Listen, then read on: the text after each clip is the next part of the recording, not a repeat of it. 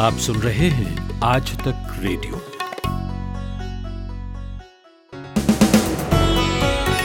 नमस्कार 10 नवंबर की शाम ढल गई है और आपके लिए लेकर आ गया हूँ शाम का न्यूज़ एनालिसिस पॉडकास्ट दिन भर आज बिहार चुनाव के नतीजे आ रहे हैं। ग्यारह राज्यों की अट्ठावन विधानसभा सीटों पर हुए उपचुनाव के भी तो इन्हीं के इर्द गिर्द तमाम सवालों पर आज के प्रोग्राम में हम चर्चा करेंगे।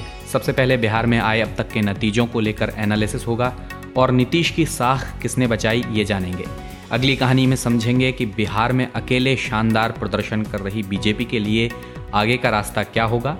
फिर उपचुनाव के नतीजे और मध्य प्रदेश के रुझानों से ज्योतिरादित्य सिंधिया का कद बीजेपी में कैसा रहने वाला है, ये जानेंगे। और ओवरऑल तस्वीर में आगे बीजेपी की राजनीति का भविष्य में असर कैसा देखेगा, इस पर भी बात होगी। और फिर बताएँगे कि फाइजर की वैक्सीन के अंतिम चरण में 90 फ़ीसदी सफल होने के ऐलान के बाद सोना चांदी क्यों टूटा और कच्चे तेल के दाम में क्यों बढ़ोतरी हुई। लेकिन फ़िलहाल हेडलाइन सुनिए प्रतीक बाघमारे से।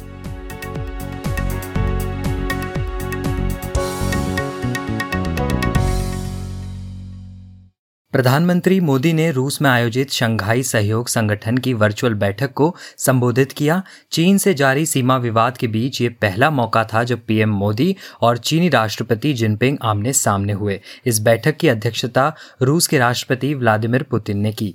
बिहार विधानसभा चुनाव परिणामों के अब तक के नतीजों और रुझानों में एनडीए को स्पष्ट बहुमत मिलता नज़र आ रहा है। फ़िलहाल, ढाई करोड़ वोटों की गिनती के बाद एनडीए 122 सीटों पर आगे चल रही है, जबकि महागठबंधन 112 सीटों पर आगे है। हालाँकि, अभी भी करीब डेढ़ करोड़ वोटों की गिनती जारी है। इसके अलावा देश के दस राज्यों की कुल चौपन सीटों पर हुए उपचुनाव के परिणामों में भाजपा बेहतर प्रदर्शन करती हुई नज़र आई।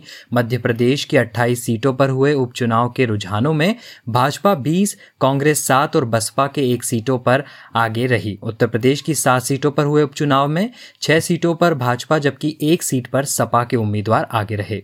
देश भर में पिछले चौबीस घंटों के दौरान कोरोना वायरस के करीब अड़तीस हज़ार नए मामले सामने आए, जबकि इसी दौरान चार सौ अड़तालीस लोगों की मौत हो गई। इस दौरान दिल्ली में करीब पाँच हज़ार से ज़्यादा नए मामलों की पुष्टि हुई है। आपको बता दें कि राजधानी में कोरोना से मरने वालों की संख्या सात हज़ार को पार कर गई है। Punjab and Maharashtra cooperative bank limited के खाता धारकों ने भारतीय रिज़र्व बैंक के गवर्नर शक्तिकांत दास को पत्र लिखा है, जिसमें उन्होंने खुद को पाई पाई का मोहताज बताया। जमाकर्ताओं ने कहा है कि वे आरबीआई के सामने दस दिन के लिए क्रमिक अनशन करेंगे। अमेरिकी फार्मा कंपनी फाइजर और उसकी जर्मनी की पार्टनर कंपनी बायोएनटेक ने दावा किया है कि कोरोना वैक्सीन तीसरे चरण के ट्रायल में 90 फ़ीसदी प्रभावी साबित हुई है। ये दो पहली ऐसी कंपनियाँ हैं जिन्होंने बड़े पैमाने पर परिणाम का आंकड़ा पेश किया है। और रूस और मैक्सिको के बाद अब चीन ने भी अमेरिकी राष्ट्रपति चुनाव के विजेता बनकर उभरे जो बाइडेन को बधाई देने से इनकार किया है। चीन ने कहा है कि अमेरिकी चुनाव के नतीजों का निर्धारण होना अभी भी बाकी है। शाम का खबरनामा दिन भर सुन रहे हैं आप। मैं हूँ अमन गुप्ता। बिहार चुनाव कोरोना काल में हुआ, देश का पहला चुनाव है। हिंदी पट्टी के लिए आम चुनावों और उत्तर प्रदेश विधानसभा चुनाव के बाद बिहार तीसरा सबसे अहम चुनाव माना जाता है। कहा जाता है, केंद्र का रास्ता यही दो राज्य तय करते हैं। किसी तरह महामारी के बीच लोग निकले, रैलियाँ हुई और वोट पड़े। अब समय मतगणना का है। ये देखने का है कि बिहार के दिल में काबा। हालाँकि ये तस्वीर तो अभी साफ़ होने में ज़रा देर लगेगी। चुनाव आयोग का कहना है कि काउंटिंग देर रात तक चलेगी क्योंकि ईवीएम की संख्या इस बार ज़्यादा है और वोटों की गिनती भी कोरोना एसओपीज को ध्यान में रखकर की जा रही है। कुल 243 सीटों पर 28 अक्टूबर 3 नवंबर और 7 नवंबर को वोट डाले गए। और जो आज रुझान आ रहे हैं, उसमें बिहार में महागठबंधन और एनडीए के बीच कांटे की टक्कर दिख रही है। बिहार में एनडीए की सरकार बनने के आसार हैं। एनडीए रुझानों में 122 सीटों के आसपास है और महागठबंधन 113 सीटों पर आगे है। और छः बजकर पच्चीस मिनट पर जब ये कार्यक्रम हम रिकॉर्ड कर रहे हैं, इनमें से 10 सीटें एनडीए जीत चुकी है। महागठबंधन की सीटें नौ पक्की हो गई हैं। अन्य पार्टियाँ आठ के इर्द गिर्द घूम रही हैं। हमारे साथ जामिया मिल्लिया इस्लामिया के प्रोफेसर अरविंद कुमार हैं। आप बिहार की राजनीति पर अच्छी पकड़ रखते हैं। तो अरविंद जी एग्जिट पोल के सब आंकड़े धरे रह गए हैं। तो अभी जो रुझानों की तस्वीर है, उसे कैसे देखते हैं आप? एग्जिट पोल का जो पूरा कहते हैं एक तरीके से प्रोसेस और जो मेथोडोलॉजी है, उसमें हमारे अपने जेएनयू के एक साथी जो आजकल नेदरलैंड्स में रहते हैं उनसे मेरी बातचीत हो रही थी तो उनका कहना था कि देखो साइंस एग्जिट पोल तो गलत हो सकता है साइंस गलत नहीं हो सकता। तो मेरा ये सवाल था कि क्या, वही तो सवाल है कि क्या मेथोडोलॉजी तो जो एग्जिट पोल का जो सबसे ऑथेंटिक एग्जिट पोल भी कह सकते हैं, वो एक्सिस वालों का था। जो पिछले काफ़ी सालों से सही साबित हुए पर एक बात समझने की होगी अमन जी कि वो भी सैंपल लगभग तिरसठ हज़ार लोगों का था। अब सवाल है कि लगभग चार करोड़ से ज़्यादा लोगों ने मतदान किया है। उसमें से तिरसठ हज़ार कैसे ये तय करते हैं कि तो एग्जिट पोल तो देखिए कई बार धरे के धरे रह गए हैं और लोकसभा चुनाव में भी ऐसा हुआ है। तो वो एक ऐसा सैंपल होता है और उसमें भी मेथोडोलॉजी सीएसपीएस वालों की मेथोडोलॉजी ज़्यादा बेहतर है कि वो डायरेक्ट जब आप मतदान केंद्र से निकल रहे हैं तब वो नहीं पूछते हैं कि आप क्योंकि it is very easy to fake you मतलब आपको हम बिल्कुल बता सकते हैं कि मैंने जिसको वोट दिया है बिल्कुल उसके उलट मैं बताऊँ कि मैंने इनको वोट दिया है। सीएसडीएस वाले क्या करते हैं? मतदान के 24 घंटे बाद ये काम करते हैं तो उनकी मेथोडोलॉजी ज़्यादा सटीक है ज़्यादा साइंटिफिक है। और कल का यदि सीएसडीएस का जो सबसे आखिरी में आया तो वो भी काफ़ी क्लोज तो मेरा अपना भी मानना हमेशा से था कि ये चुनाव बहुत ही क्लोज और खासकर कैंपेनिंग के दौरान दौरान और क्लोज क्योंकि तेजस्वी यादव को जो अटेंशन मिला और उन्होंने अपने आप को एक लीडर के रूप में स्टैब्लिश तो कर लिया देखिए कई बार चुनाव में जीत हार तो होती है। तो एक तो बात यह है कि नीतीश कुमार जी ने खुद ही कुछ चुनावी रैली में अंत के खासकर लास्ट पेज के दौरान ये कह दिया कि मेरा अंतिम चुनाव है और अंत भला तो सब भला। तो एक तरीके से वो सरेंडर तो कर ही दिए राजनीतिक पीच बिल्कुल बिल्कुल। अरविंद जी ये तो है कि तेजस्वी खुद को साबित करने में आ, सफल दिख रहे हैं लेकिन नीतीश को लेकर जो नाराज़गी लोगों में थी क्या कहेंगे? उसे क्या मोदी की लोकप्रियता ने बेअसर कर दिया है? नहीं ऐसा नहीं कह सकते। देखिए, मोदी जी की भी लोकप्रियता जो आज से पाँच सात साल पहले थी, वो लगभग वैसा ही इंटैक्ट कहें, ऐसा भी थोड़ा मुश्किल होगा। लेकिन सवाल है कि लोकसभा के चुनाव अलग मुद्दे पे होता है, उसका मतलब फ्रेमवर्क अलग होता है, उसका इमेजिनेशन अलग होता है, विधानसभा ज़्यादा लोकलाइज इशूज पे लड़े जाते हैं। तो हम ऐसा नहीं कह सकते हैं कि किनको किसने घाटा कराया, पर हाँ ये ज़रूर है कि एक कोहेसन जो होता है अलायंस पार्टनर्स का। दो कोहेसन हमेशा से, खासकर चिराग वाले मुद्दे को मीडिया ने भी जिस तरीके से हमेशा उठाए रखा। तो और कुछ एक क्लैरिफिकेशन ज़रूर भारतीय जनता पार्टी के तरफ़ से, अध्यक्ष के तरफ़ से भी और उनके पूर्व अध्यक्ष के तरफ़ से भी आया कि नहीं नहीं एनडीए इंटैक्ट है और हमारे नेता नीतीश जी ही हैं। लेकिन वो जो एक वारंट होता है मतलब अलायंस पार्टनर्स के बीच, जो आपने 2015 के चुनाव में कांग्रेस आरजेडी और जेडीयू के बीच देखा होगा वो पार्टी ने। तो उसमें एक दूसरे का जो वोट ट्रांसफ़र होता है ना वो जिसको वोट ट्रांसलेशन कहते हैं वो थोड़ा सा गड़बड़ हुआ और वो आपको चीज़ें दिख रहे हैं।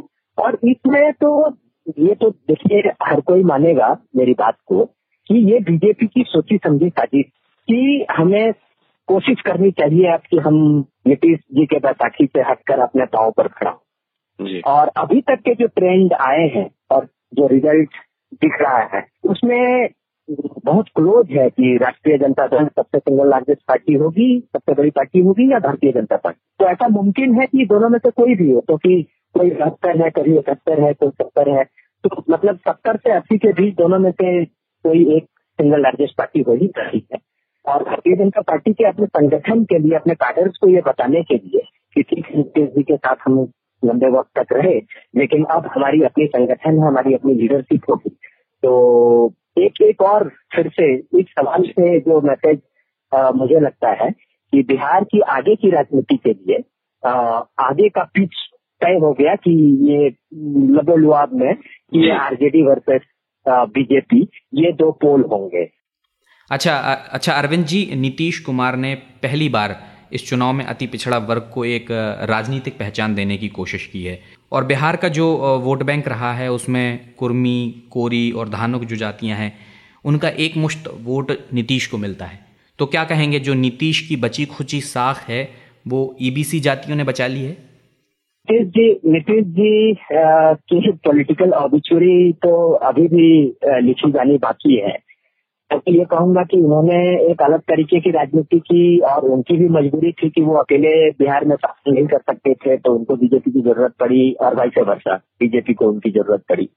लेकिन नीतीश कुमार ने ये काम तो बिल्कुल किया कि ओबीसी के अंदर जो ईबीसी e और एमबीसी मतलब ईबीसी e से एक्सट्रीमली बैकवर्ड कास्ट और मोस्ट बैकवर्ड कास्ट इस तरीके की, और खासकर ओबीसी में यादव, कुर्मी, कोयरी, ये सब ऐसी जातियाँ हैं जिनकी आबादी भी इस तरीके से है और जिसको श्रीनिवास ने डोमिनेंट कास्ट कहा था तो उस कैटेगरी में तो यही दो तीन जातियाँ आती हैं, पर ईबीसी e ओबीसी में तमाम ऐसी जातियाँ हैं जिनको सचमुच में सुनार है, कहार है, कर्मकार है, चर्मकार मतलब कई ऐसी जातियाँ हैं सोड़ी है, तेली है तो मतलब लंबी लिस्ट है। तो कस्तूरी ठाकुर के जमाने में जो एनएक्सल वन और एनएक्सल टू का जो पूरा मसला था तो आप समझते कि एक बड़ा कैटेगरी है, उसको तो नीतीश जी ने पिकिंग किया ही। उनके अंदर से लीडरशिप भी दिखाई और समझिए कि उनको मतलब खासकर उनकी महिलाओं को और लोकल बॉडीज में। तो वो तो और एक और मज़ेदार बात क्या है, आप क्योंकि इसका ज़िक्र कर रहे हैं, वो वोटर बड़े साइलेंट वोटर और ये ये बात जुड़ती है आपके पहले सवाल जब आपने बोला कि एग्जिट पोल क्यों फेल हुआ तो नीतीश का जो वोटर है हमेशा से बड़ा साइलेंट वोटर रहा है। तो वो वोटर अगर ग्रुप से निकलते भी वोट देकर तो इस बात का मतलब कोई, उसको शक्ति प्रदर्शन नहीं समझते हैं कि मैंने इनको वोट दे दिया और इनको जिता ही। देंगे तो मुझे लगता है कि जो जिन लोगों ने भी वो एग्जिट पोल किए उनके सैम्पलिंग में और उनके मतलब एक साइकोलॉजिकल असेसमेंट में ऑफ़ द वोटर वो एक चीज़ थी। तो ये तो बात आपकी बात से मैं बिल्कुल सहमत हूँ कि नीतीश कुमार की जो बची खुची साथ है। और ऐसे मैं मेरा पर अल्टीमेटली ये बिल्कुल माना जा सकता है कि अगर ईबीसी e जो बिहार की आबादी का लगभग 20 प्रतिशत मतलब आ, लोग हैं उन लोगों ने अगर एक तरफा वोट अगर नीतीश कुमार को नहीं किया होता तो उनका फिगर मतलब और भी नीचे आ सकता ये तो बात एक मानने वाली है। शुक्रिया, प्रोफेसर आनंद कुमार। और राज्य में नीतीश कुमार की मुख्यमंत्री की कुर्सी जेडीयू नहीं, बल्कि बीजेपी के दम पर बचती दिख रही है। बिहार चुनाव के रुझान अगर नतीजे में तब्दील होते हैं तो बिहार में बीजेपी या आरजेडी, इनमें से कोई एक पार्टी होगी जो नंबर एक पार्टी बनकर उभरेगी। हालाँकि बीजेपी 2010 के अपने सबसे बेहतर के आंकड़े को पार करते भले नहीं दिख रही है। अगर आपको याद हो तो उस साल बिहार की राजनीति में बीजेपी का प्रदर्शन सबसे बेहतर रहा था। 102 सीटों पर चुनाव लड़कर इक्यानवे सीटें बीजेपी ने जीती थीं। खैर, प्रमुख दलों पर अगर नज़र डाली जाए तो सबसे बड़ा नुकसान जेडीयू को देखने को मिल रहा है। जेडीयू को पिछले विधानसभा चुनाव में इकहत्तर सीटें मिली थीं, लेकिन फ़िलहाल वो महज इकतालीस सीटों पर बढ़त बनाए है। दो सीटों पर उसके प्रत्याशी जीत चुके हैं। बीजेपी के खाते में पिछली बार तिरपन सीटें आई थीं, लेकिन इस बार वो फ़िलहाल छियाछठ सीटों पर आगे चल रही है। छह पर उसके प्रत्याशियों ने जीत दर्ज कर ली है। आरजेडी इस बार इकहत्तर सीटों पर आगे है, छह सीटों पर जीत तय हो चुकी है। ओवरऑल महागठबंधन 112 सीटों पर आगे दिख रहा है। इस पृष्ठभूमि में अगर देखें तो सबसे बड़ा सियासी लाभ बीजेपी को मिलता दिख रहा है। अब ऐसे में बीजेपी की क्या स्ट्रेटेजी होगी, इसे लेकर सवाल हो रहे हैं। मेरे साथ प्रभाष दत्ता हैं चर्चा करने के लिए। इंडिया टुडे में राजनीतिक मसलों पर आप लिखते रहते हैं। तो प्रभाष जी, बाकी राज्यों में बीजेपी जो कोशिश करती है, कई राज्यों में हमने देखा कामयाब भी हुई है, जैसे महाराष्ट्र अपने सहयोगियों के बड़े भाई की भूमिका हासिल करने की कोशिश रहती है। तो बिहार में बीजेपी इस कॉलेशन में बड़ी पार्टी हो गई है। बड़े भाई की भूमिका में आ गई है कहें तो। तो बीजेपी के लिए यहाँ से आगे का रास्ता कहाँ जाता है? जो आपने कहा कि बहुत सारे राज्यों में बिहार, बीजेपी जो पहले जूनियर पार्टनर थी या छोटे भाई की भूमिका में थी बड़े भाई की भूमिका में आ रही है या आना चाहती है और अपना दबदबा, बड़े भाई की तरह अपना दबदबा बनाकर रखना चाहती है, उस राजनीतिक परिवार पर। बिहार में स्थिति ऐसी रही है कि बिहार में पिछले कुछ सालों में बीजेपी के पास वोटर्स बढ़ते गए हैं, उनका कार्डर बढ़ता गया है, सपोर्ट बेस बढ़ता गया है, उनके पास नेता नहीं रहा है। और ये आप सुनते होंगे कि अक्सर बिहार में ग्राउंड रूट्स लेवल से डिमांड आती है कि बीजेपी को अपना नेता लेकर चुनाव लड़ना चाहिए। लेकिन बीजेपी के जो वहाँ के बिहार के टॉप लीडर्स हैं, उनमें आपस में इतनी टसल है कि कोई एक ऑल बिहार नेता नहीं निकल पाया है और मजबूरी में बीजेपी नीतीश कुमार को नेता मान के चलती आ रही है। ये आडवाणी अटल के जमाने की बीजेपी से शुरू हुआ था और मोदी शाह की बीजेपी तक बदस्तूर जारी है। तो बिहार की स्थिति दूसरे राज्यों से इस मामले में थोड़ा थोड़ी सी अलग है। दूसरा आपने कहा कि आगे की क्या भूमिका होगी, क्या सोच होगी बीजेपी की तो इस बार जो जिस तरह से राजनीतिक समझौता हुआ बीजेपी और जेडीयू के बीच में, वो इंडिकेट करता है कि आगे का रास्ता क्या होगा। आगे का रास्ता ये होगा जो है अभी के, अभी तक के संकेतों में कि बीजेपी अगला जो चुनाव लड़ेगी, वो अपने किसी नेता को सीएम पद का उम्मीदवार बना के चुनाव लड़ेगी। इसमें कोई शंका नहीं है अब। नीतीश कुमार भी इस बार अपने चुनावी, आखिरी चुनावी भाषण में कह चुके हैं कि ये उनका आखिरी चुनाव है। कुछ लोग उसे स्लिप ऑफ़ टंग कह रहे हैं, लेकिन बड़े नेताओं से बड़े मंच पर स्लिप ऑफ़ टंग हम नहीं देखते। तो वो एक संदेश था, एक एक संदेश था, संकेत भी। उसी तरह बिहार में बीजेपी की राजनीति जाएगी ये मान के चले। अच्छा प्रभाष आपने चेहरे का ज़िक्र किया और निकट भविष्य में बिहार में बीजेपी का चेहरा आपको क्या लगता है कौन हो सकता है? क्योंकि अगर पाँच साल बाद वो अपने दम पर चुनाव लड़ने की तैयारी कर सकती है तो इतने कम समय में एक चेहरा तैयार करना भी तो बड़ा चैलेंज होगा उनके लिए। देखिए ये एक चैलेंज है लेकिन बीजेपी का आ, मैं उस नाम पे नहीं जाऊँगा। वजह यह है कि ये बीजेपी को तय करना है और बीजेपी की राजनीति दूसरे मिजाज से चलती है।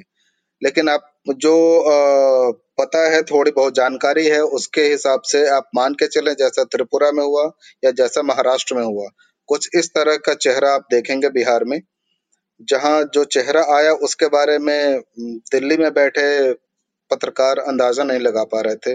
ज़्यादातर लोगों ने ये नहीं सोचा था कि देवेंद्र फडणवीस बनेंगे मुख्यमंत्री छह साल पहले। और त्रिपुरा में भी लोगों को नहीं अंदाज़ा था कि विप्लव देव बन जाएँगे मुख्यमंत्री। बिहार में ऐसे ही किसी चेहरे की तलाश है जो बीजेपी अभी तक नहीं कर पाई है। बीजेपी को चेहरा तलाशना है और उनका, उनकी तलाश ऐसे ही किसी चेहरे पर खत्म होनी जी, प्रभाष, ऐसे समय में ये नतीजे आए हैं जब कोरोना की महामारी है, गिरती अर्थव्यवस्था है तो ये चुनाव के परिणाम राष्ट्रीय राजनीति पर क्या असर डालेंगे? उनके बीजेपी के लिए राष्ट्रीय राजनीति में टेक अवेज तो सबसे बड़ा ये मान ले कि बीजेपी कोशिश कर रही है कुछ महीनों से, जबकि उसके कई राज्यों में उनके पार्टनर्स जो हैं एनडीए के पार्टनर्स वो उनसे अलग हो रहे हैं। तो वहाँ बिहार में एनडीए अगर अगर अपनी जीत हासिल कर पाता है गठबंधन के तौर पर तो बीजेपी की सफलता इसमें होगी और राष्ट्रीय स्तर पे को एनडीए को एक अभी भी एक फंक्शनल कोलिशन के रूप में स्टैब्लिश कर पाएगी और दूसरे राज्यों में जहाँ उसे आगे चुनाव लड़ना है, वहाँ छोटी पार्टियों को कह सकेगी कि हम एनडीए हैं। अभी भी बीजेपी का एनडीए चल रहा है। एक ये, दूसरा ये कि जो राज्य में जो चुनाव होते हैं वो केंद्र के या देश के चुनाव या देश के राजनीतिक माहौल को रिफ्लेक्ट नहीं करती है करती है, ये बड़ा एक एक कंफ्यूजिंग सा माहौल रहता है। लेकिन जनता का मूड आप देखें, जनता की समझदारी पर सवाल कई लोग खड़े कर देते हैं, वो नहीं करना चाहिए। कई बार जनता ने बिल्कुल साफ़ अपना मत दिया है जैसे 2014 में दिया 2015 में दिया बिहार। 2019 में उड़ीसा में ताज़ा उदाहरण है, एक दिन ही वोटिंग होती है, एक समय वोटिंग होती है। एक लोकल सरकार के लिए वहाँ की पार्टी आती है, बीजेडी और केंद्र के लिए उनका वोट जाता है बीजेपी को। बीजेपी, बीजेडी के भी एमपी जाते हैं, लेकिन बीजेपी को बहुत अच्छी सफलता मिलती है। बहरहाल जो चुनाव हुए उससे बीजेपी एक दिल बड़ा कर सकती है कि अभी भी उसके पास बिहार में वोट है और इस एनर्जी इस मोमेंटम के साथ वो अगले साल बंगाल के चुनाव में जाएगी। शुक्रिया प्रभाष। कमाते हैं लेकिन बचा नहीं पाते। बचाते हैं तो उससे कमा नहीं पाते। शेयर की चाल निवेश का हाल। बाज़ार का तमाशा इकोनॉमी की भाषा बॉन्ड बीमा, सोना, चांदी, सबकी होती है बात। बचाते रहो नारे के साथ। हर शनिवार नितिन ठाकुर के साथ कीजिए मुलाकात अपने मनी मैनेजर से। बिहार के अलावा आज मध्य प्रदेश, उत्तर प्रदेश समेत 11 राज्यों की अट्ठावन विधानसभा सीटों पर हुए उपचुनाव के वोटों की भी गिनती हो रही है। इनमें सबसे ज़्यादा मध्य प्रदेश की 28 विधानसभा सीटें हैं, जिन पर उपचुनाव हुए। इनका परिणाम राज्य की शिवराज सिंह चौहान सरकार का भविष्य तय करेंगे। ज़्यादातर राज्यों में सत्तारूढ़ दल उपचुनाव में फ़ायदे में दिख रहे हैं। बीजेपी ने एमपी की 28 सीटों में से 10 सीट पर बढ़त बना ली है। नौ पर इसके उम्मीदवार जीत गए हैं और राज्य में उसकी अपनी सत्ता बचाए रखने के लिए जो आठ सीटें चाहिए थीं, वो उसे मिल गई हैं। मध्य प्रदेश विधानसभा में कुल 230 सीटें हैं। उपचुनाव के दौरान दमोह से कांग्रेस विधायक राहुल लोधी इस्तीफा देकर बीजेपी में शामिल हो गए। अब विधायकों की संख्या रह गई दो सौ उनतीस, यानी बहुमत के लिए चाहिए 115 इनमें से 107 विधायक पहले से ही बीजेपी के पास हैं। उधर यूपी में सात में से चार सीटों पर बीजेपी की बढ़त है, दो जीत चुकी है, और गुजरात में आठ सीटों में से तीन पर बढ़त है, और पाँच जीती जा चुकी हैं। इसके अलावा मणिपुर की चार सीटों, हरियाणा की एक, छत्तीसगढ़ की एक, झारखंड की दो, कर्नाटक की दो नागालैंड की दो, तेलंगाना की एक, ओडिशा की दो, इन सब सीटों के लिए भी वोटों की गिनती जारी है। इन जगहों पर भी ज़्यादातर सत्ताधारी पार्टियों की जीत ही दिख रही है, लेकिन चर्चा का केंद्र है मध्य प्रदेश। यहाँ से ज्योतिरादित्य सिंधिया की राजनीति की दिशा बीजेपी में तय होगी, क्योंकि 16 सीटें उनके प्रभुत्व वाली हैं। मेरे साथ फ़ोन पर इंडिया टुडे के national affairs editor Rahul Shrivastava हैं। तो राहुल जी, क्या लगता है, बीजेपी में सिंधिया की ताकत बढ़ेगी या घटेगी? देखिए बीजेपी के लिए सरकार बचाने का उतना बड़ा संकट नहीं था। जिस तरह का घटनाक्रम अगर मार्च इस साल में हुआ, ठीक कोरोना से फैलने से पहले गिरीश सिंधिया अपने साथ 22 कांग्रेस के लॉयलिस्ट एमएलए को लेकर के चले आए और कमलनाथ की सरकार खतरे में पड़ गई और उसके बाद उन सभी को इस्तीफा करवा करके उनको चुनाव करवाने की बात थी। अब ये जो चुनाव है, इसके अंदर जीत हार सरकार का उतना दारोमदार नहीं है इसका। इसमें बहुत कुछ टिका है। कि कांग्रेस की राजनीति यहाँ से आगे कैसे जाएगी? क्योंकि अगर ये कांग्रेस के विधायक थे और ये सब जगह पे कांग्रेस हार जाती है तो ये हो जाएगा कि कांग्रेस का वर्चस्व कम है और इन विधायकों का ज़्यादा है, यानी कांग्रेस एक और राज्य में अपनी ज़मीन और ज़्यादा खुदती हुई दिखेगी। दूसरा अहम मुद्दा इस पूरे प्रकरण में यह है कि अगर ज्योतिरादित्य सिंधिया अपने आप को एक रीजनल सैटराप कहते हैं छत्रप नेता कहते हैं, जिसमें उनका कहना है कि मध्य प्रदेश में उनकी बड़ी पकड़ है तो इसमें बीजेपी ने एक तरह से सही साफ़ कर दी कि कहा यह जा रहा था कि वो राज्यसभा मिलेगी उनको और राज्यसभा मिलने के बाद उनको प्रधानमंत्री नरेंद्र मोदी की कैबिनेट में जगह मिलेगी। वो जगह उनको अभी तक नहीं मिली है। इसका इशारा ये साफ़ है कि जितनी ज़्यादा संख्या भारी लेकर के सिंधिया विधायकों की नए चुने हुए मध्य प्रदेश में विधानसभा में पहुंचाएँगे शायद उतना ही ज़्यादा भारी उनको पोर्टफोलियो मिल सकता है। यानी उनका रसूख और उनकी आगे की राजनीति भाजपा में नरेंद्र मोदी के कैबिनेट में ये सब इस रिज़ल्ट पे डिपेंड करती है। सोलह ऐसी सीटें हैं जो कि चंबल ग्वालियर बेल्ट पे आती हैं जहाँ पे सिंधिया का वर्चस्व कहा जाता है। देखना यह है कि वहाँ से कितनी सीटें निकाल के सिंधिया लेके आएँगे। अच्छा राहुल कांग्रेस इस बार बहुत आक्रामक दिखाई दी लेकिन उसका असर वैसा दिख नहीं रहा है। अब उसके लिए आगे की राजनीति में क्या रास्ता दिखता है? और सचिन पायलट की बात करना चाहूँगा, क्योंकि हाल में जो राजस्थान में उन्होंने किया था, फिर वो वापस कांग्रेस में आ गए। और यहाँ पर मध्य प्रदेश में ग्वालियर चंबल के गुर्जर बाहुल इलाके में उन्होंने प्रचार किया। उनका क्या होगा? देखिए, कांग्रेस जो है, वो अगर ये सारी इन सीटों पर हार जाती है, या मेजोरिटी सीटें हार जाती है तो ये बात तय है कि ये कांग्रेस के लिए बहुत बड़ा झटका होगा। क्योंकि ये एक और राज्य ऐसा है, जहाँ पे कांग्रेस और बीजेपी दो मेन मुख्य पार्टियाँ हैं। तो बीजेपी के मुकाबले कांग्रेस का वर्चस्व घटेगा एक और राज्य में। इसमें अहम प्रॉब्लम ये भी है कि अगर यहाँ विश्व बीएसपी एसपी जैसे अलग घटक दल हैं, जिनको कांग्रेस साथ में लेकर के चल सकती थी, लेकिन जिस तरह का वहाँ राजस्थान में हुआ कि बीएसपी के लोगों को अशोक गहलोत ने छोड़ के अपनी पार्टी में मिला लिया, उसके बाद से बीएसपी और समाजवादी पार्टी के रास्ते भी अब कांग्रेस के लिए इस राज्य में उसका असर पड़ेगा। इसको देखते हुए एक विभाजित विपक्ष और एक कांग्रेस का घटता वर्चस्व। ये दोनों कांग्रेस के लिए परेशानी है। कांग्रेस का लीडरशिप कमलनाथ वो डिस्क्रेडिट हो जाएँगे। उनको ये हो जाएगा कि वो पार्टी को चुनाव नहीं जितवा सकते और ये इलाका एक तरह से माधवराव सिंधिया के फैमिली यानी ज्योतिष सिंधिया का ही था। राहुल जी, इसके अलावा जो उत्तर प्रदेश, गुजरात और कर्नाटक या मणिपुर में बीजेपी बढ़ती दिख रही है तो लॉन्ग टर्म में आप बीजेपी की राजनीति पर इसका कैसा प्रभाव देख रहे हैं? देखिए मेरे ख्याल से बीजेपी के लिए बहुत अहम है, जो चौवन सीटें जहाँ चुनाव हो रहा है। क्यों कहूँगा? क्योंकि उन्नीस सौ दो हज़ार सत्रह में बीजेपी भारत के इकहत्तर प्रतिशत भाग पर रूल करती थी, अपने सहयोगियों के साथ। पिछले साल ये घट करके करीब पैंतालीस, छियालीस प्रतिशत आ गया था। बीजेपी को इस तरह से इन राज्यों में अगर उसके विधायक जीतते हैं तो ये है कि बीजेपी कम से कम ये कह सकती है कि अभी टाइगर ज़िंदा है। लेकिन जिस तरह की मध्य प्रदेश में हालात पैदा हुआ है मैं दोबारा मध्य प्रदेश में जाऊँगा। कि देखिए मध्य प्रदेश में एक और तमाम जगह पे एग्ज़ाम्पल सेट हो रहा है कि आप दूसरी पार्टी के हैं आप छोड़ के रिजाइन करके आइए बीजेपी के टिकट पे लड़िए और जीत जाइए। इससे बीजेपी के अंदर जो नेतृत्व है वो बहुत खुश नहीं है एक। और दूसरा ज्योतिरादित्य सिंधिया जैसे नेता का खड़ा हो जाना इस तरीके से वो कहीं ना कहीं शिवराज सिंह चौहान जो कि एस्टेब्लिश चीफ मिनिस्टर है पुराने चीफ मिनिस्टर हैं उनके लिए भी सेटबैक है। तो बीजेपी की जो अंदरूनी राजनीति है उस पर असर पड़ेगा। उत्तर प्रदेश के चुनाव अहम इसलिए हैं क्योंकि कोविड के बाद यूपी में यह पहला टेस्ट हो रहा है। तो उत्तर प्रदेश की सरकार ने कैसा काम किया?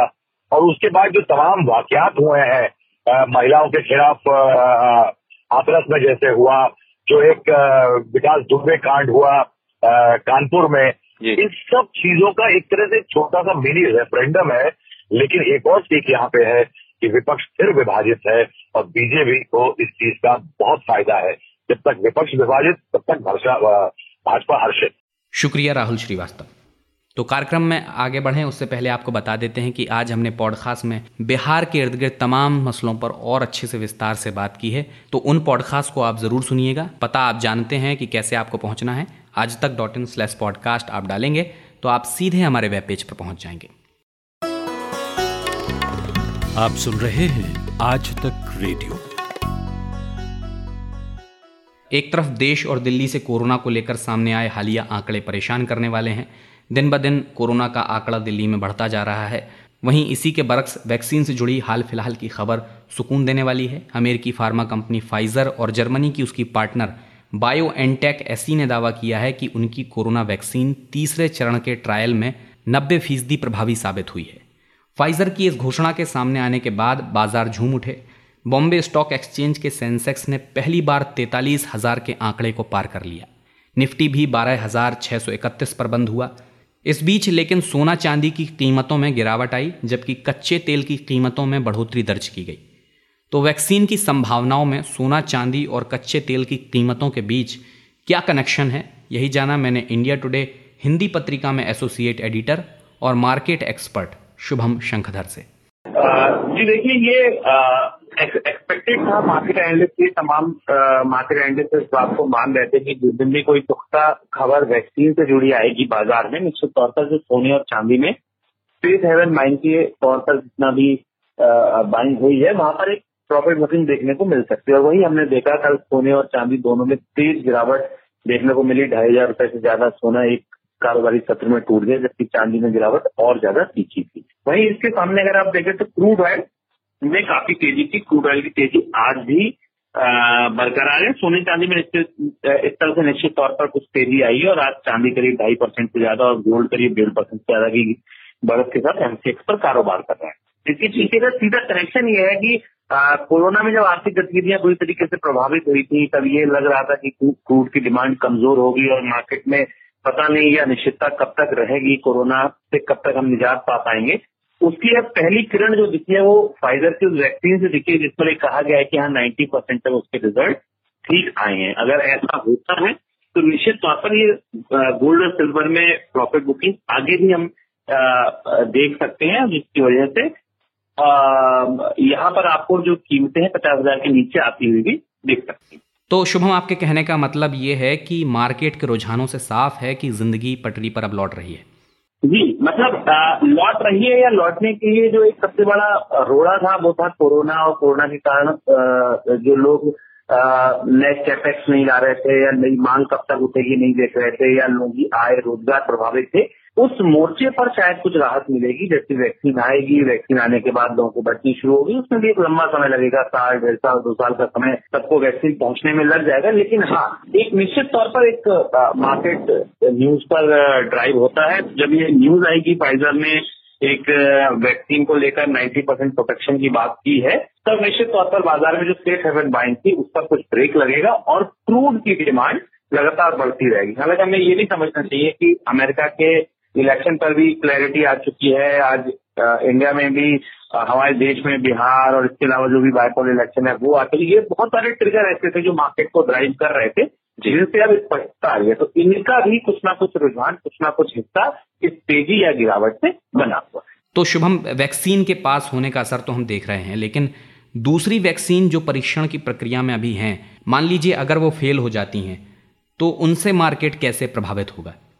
देखिए वैक्सीन जैसे जैसे अभी ट्रायल पूरे होंगे और जैसे जैसे वैक्सीन आएँगी, अगर वैक्सीन फेल होती है या पास होती है, अगर कोई एक या दो कंपनियाँ भी ये दावा करती हैं कि हाँ वैक्सीन पूरी तरह तैयार है और वो पूरे देश में, पूरी दुनिया में बांटी जाएँगी तो मुझे ऐसा लगता है कि अब फेल होना या पास होने की ज़्यादा बड़ी बात अब शायद बाज़ार इसको देखेगा कि ये वैक्सीन कितनी जल्दी चाहे वो एक ही कंपनी की क्यों ना हो, कितनी जल्दी पूरे, पूरी दुनिया में या भारत जैसे देशों में तेज़ी से बढ़ सकती है।